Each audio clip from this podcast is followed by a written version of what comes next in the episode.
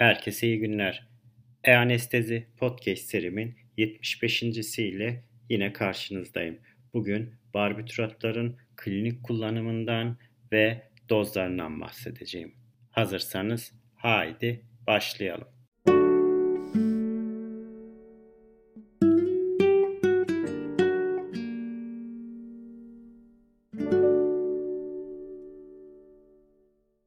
Herkese iyi günler. E-Anestezi Podcast serimin 75. ile yine karşınızdayım. Bugün barbituratların klinik kullanımdan bahsedeceğim. Barbituratlar klinik olarak anestezi pratiğinde, indüksiyonda, idamede ve premedikasyonda kullanılmaktadır. Daha sıklıkla barbituratlar inkomplet iskemisi olan hastalarda beyin koruyucu olarak kullanılmaktadır. Intravenöz anestezi, anestezi idamesi için kullanılan 3 barbiturat tiopental, tiamilol ve metohexitaldir. Bunlardan tiopental, tiamilal etki bakımından birbirine benzerdir.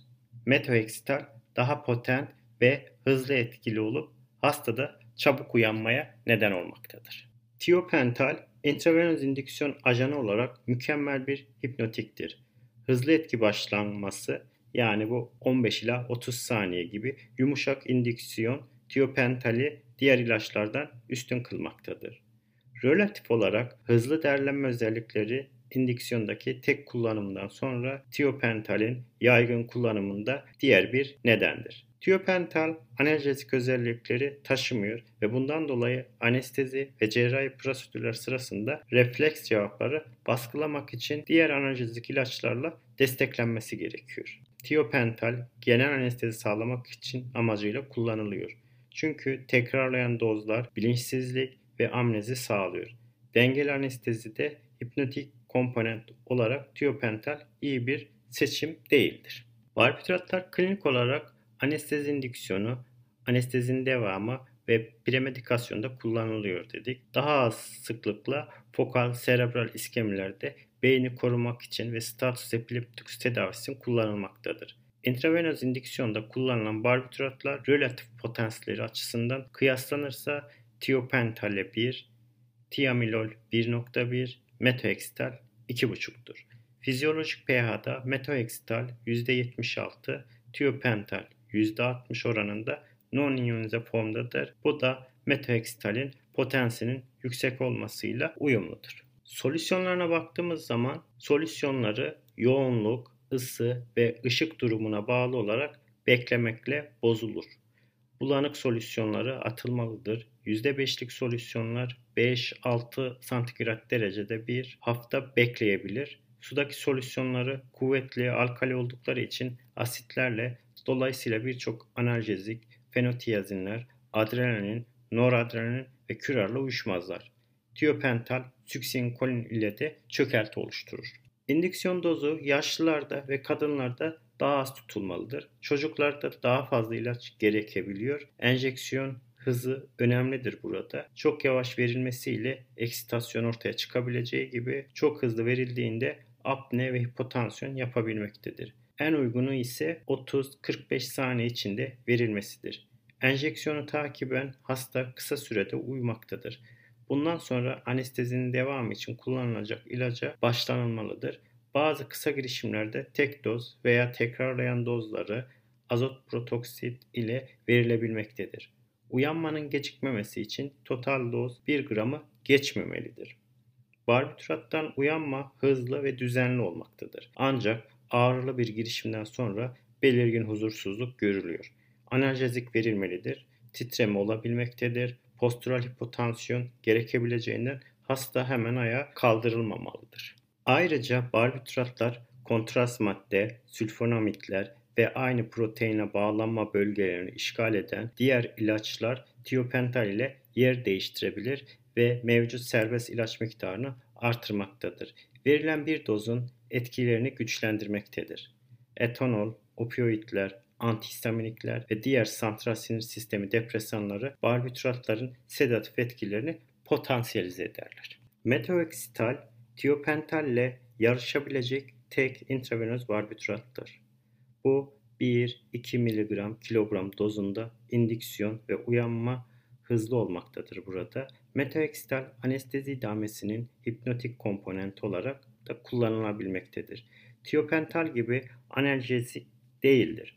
Bundan dolayı cerrahi sırasında genel anestezi açısından opioidler veya volatil anestezikler ile desteklenmelidir. Metaeksital tiopentalden daha hızlı elimine edilmektedir. Bundan dolayı anestezi idamesinde tiopentalden daha üstündür. Çünkü periferal bölgenin doyması daha uzun süre almaktadır. Metaeksitalin kısa süreli infüzyonlarında bu yaklaşık 60 dakikanın altında hipnoz sağlayan infüzyon hızında yani 50 ila 150 mikrogram kilogram dakikada derlenme propofolle sağlanana benzer şekildedir. Güvenli infüzyon hızı dozunun üst limiti henüz tanımlanmamıştır ama beyin cerrahisi hastalarında yüksek dozda metoheksitalden sonra nöbet bildirilmiştir. Bazı klinisyenler çocuklarda metoheksitali rektal premedikasyon ajanı olarak da önermektedir. Metoheksital rektal yoldan verilebilir ve hızlıca absorbe ediliyor. Ortalama tepe plazma seviyesine rektal uygulamadan 14 dakika sonra ulaşılmaktadır ve hızlı bir hipnotik etki sağlamaktadır ve burada önerilen doz 25 mg kilogramdır. Bu uygulama yöntemiyle uykunun oluşması hızlı olmaktadır. Tiopentalde ise sık kullanılan dozu 3-4 mg kilogramdır ve tiamilalin dozu ise 3-4 mg kilogram, metohexitalin ise 1-2 mg kilogramdır. Yani tiopental metohexitalin iki katıdır. Doz bağımlı çalışmalarda tiopental için ED50 düzeyi 2.2 ile 2.7 mg kilogram, metohexital için 1.1 mg kilogramdır. ED50'nin %50 hastada anestezi sağlaması nedeniyle daha yüksek dozlar anestezi indüksiyon için gereklidir. Bundan dolayı tiopental 3-4 mg kilogram intravenöz 5-15 saniyede veriliyor. Barbituratlarda benzodiazepinlere göre hastaların doz cevabında daha az çeşitlilik vardır ama anestezi indüksiyonunda tiopentalin dozu ihtiyacı değişkenlik göstermektedir. Ne gibi? Hastalar arası doz farklılığı, hemorajik şok, kardiyak output seviyesi, yağsız vücut kitlesi, yaş, obezite ve cinsiyet ile ilişkilidir. Hemorajik şok, yağsız vücut kitlesi, yaş ve obezite santral dağılım hacmini azaltarak hasta cevabında değişiklikler oluşturmaktadır. Ve böylece kan hacminde azalma ne gibi şok, dehidratasyon veya yağsız vücut kitlesinde azalma, obezite ve yaşlılarda, kadınlarda ilacın çözüneceği hacim azalıyor ya da yeniden dağılacağı hacim azalmaktadır. Ciddi anemisi veya yanığı, malnütrisyonu, yaygın malin hastalığı, üremisi ve ülseratif koliti ya da intestinal obstrüksiyon olan hastalarda indüksiyon için daha az barbiturat ihtiyacı duyulmaktadır. Tiopental intravenöz indüksiyon ajanı olarak mükemmel bir hipnotik ajandır dedik. Erişkinlerde tiopentalin 3-4 mg kilogram dozu 15-20 saniyede uygulanmalıdır dedik. 15-30 saniye sonra bilinç kaybı oluşmamışsa bilinç kaybı olana dek 50-100 mg dozlar yavaş titre edilmelidir. Yumuşak indüksiyon koşulları tiopentale birçok diğer ilaca karşı üstün kılmaktadır. Çocuklarda 6 mg kilogram, yaşlarda ise genellikle 2,5-3 mg kilogram gibi doz yeterli olacaktır. Kardiyak hastalığı olanlar ya da çok düşkün hastalarda doz azaltılmalı ve hesaplanan doz yavaş ve bölünerek yapılmalıdır. Çökelti oluşumunu engellemek için tiopental başka bir ilaçla karıştırılmaz ve damar yolu salinle yıkandıktan sonra kas gevşetici uygulanmalıdır. Tiopentalin analjezik özelliği yoktur ve bu nedenle anestezi sırasında diğer analjezik ilaçlara ihtiyaç duyulmaktadır. Tiopental anestezinin idamesinde de kullanılabilir ancak infüzyon sonlandırıldıktan sonra plazma konsantrasyonunun %50 azalması için gerekli süre uzun olduğu için tiopental anestezi idamesinde iyi bir seçenek maalesef değildir. Tiopental 3-4 mg kilogram dozda indüksiyon için uygulandıktan 10 ila 10 ila 30 saniye sonra etkisi ortaya çıkıyor. İdamede kullanılacaksa 50-100 mg doz 10-12 dakikada bir uygulanmalıdır. Metohexital ise 1 ila 1,5 mg kilogram dozda uygulandıktan sonra etkisi 10 ila 30 saniyede ortaya çıkmaktadır. İdamede kullanılacak 20-40 mg doz 4 ila 7 dakikada bir uygulanmalıdır. Anestezinin idamesinde metohexital hipnotik komponent olarak birikiminin olmaması ve periferik dokularda satürasyonda daha az olması nedeniyle tiopentalden daha uygun bir ajan ve daha hızlı uyanma sağlamaktadır. Metohexitalin tiopental gibi analjezik özelliği yoktur. Bu nedenle genel anestezi sırasında dengeli anesteziyi sağlamak için ekopioid veya volatil anesteziklerle birlikte verilmelidir. Metohexitalin, mioklonus, hıçkırık gibi eksitatör etkilerinin olması ise dezavantajıdır. Bu etkiler beraberinde opioid kullanarak önlenebilmektedir. Hastalar arasında doz değişkenliği, hemorajik şok, yumuşak vücut kitlesi, yaş, cinsiyet, obezite gibi nedenlere bağlı olarak değişen santral dağılım hacmi farklılıkları oluşmaktadır. Düşük kan volümü ne gibi şok, dehidratasyon veya az miktarda yumuşak doku kitlesi yaşlı veya kadınlarda santral dağılım hacmini azalttığında ilacın diliyor edilecek ve hızla dağılımı sağlayacak volüm azlığına neden olmaktadır.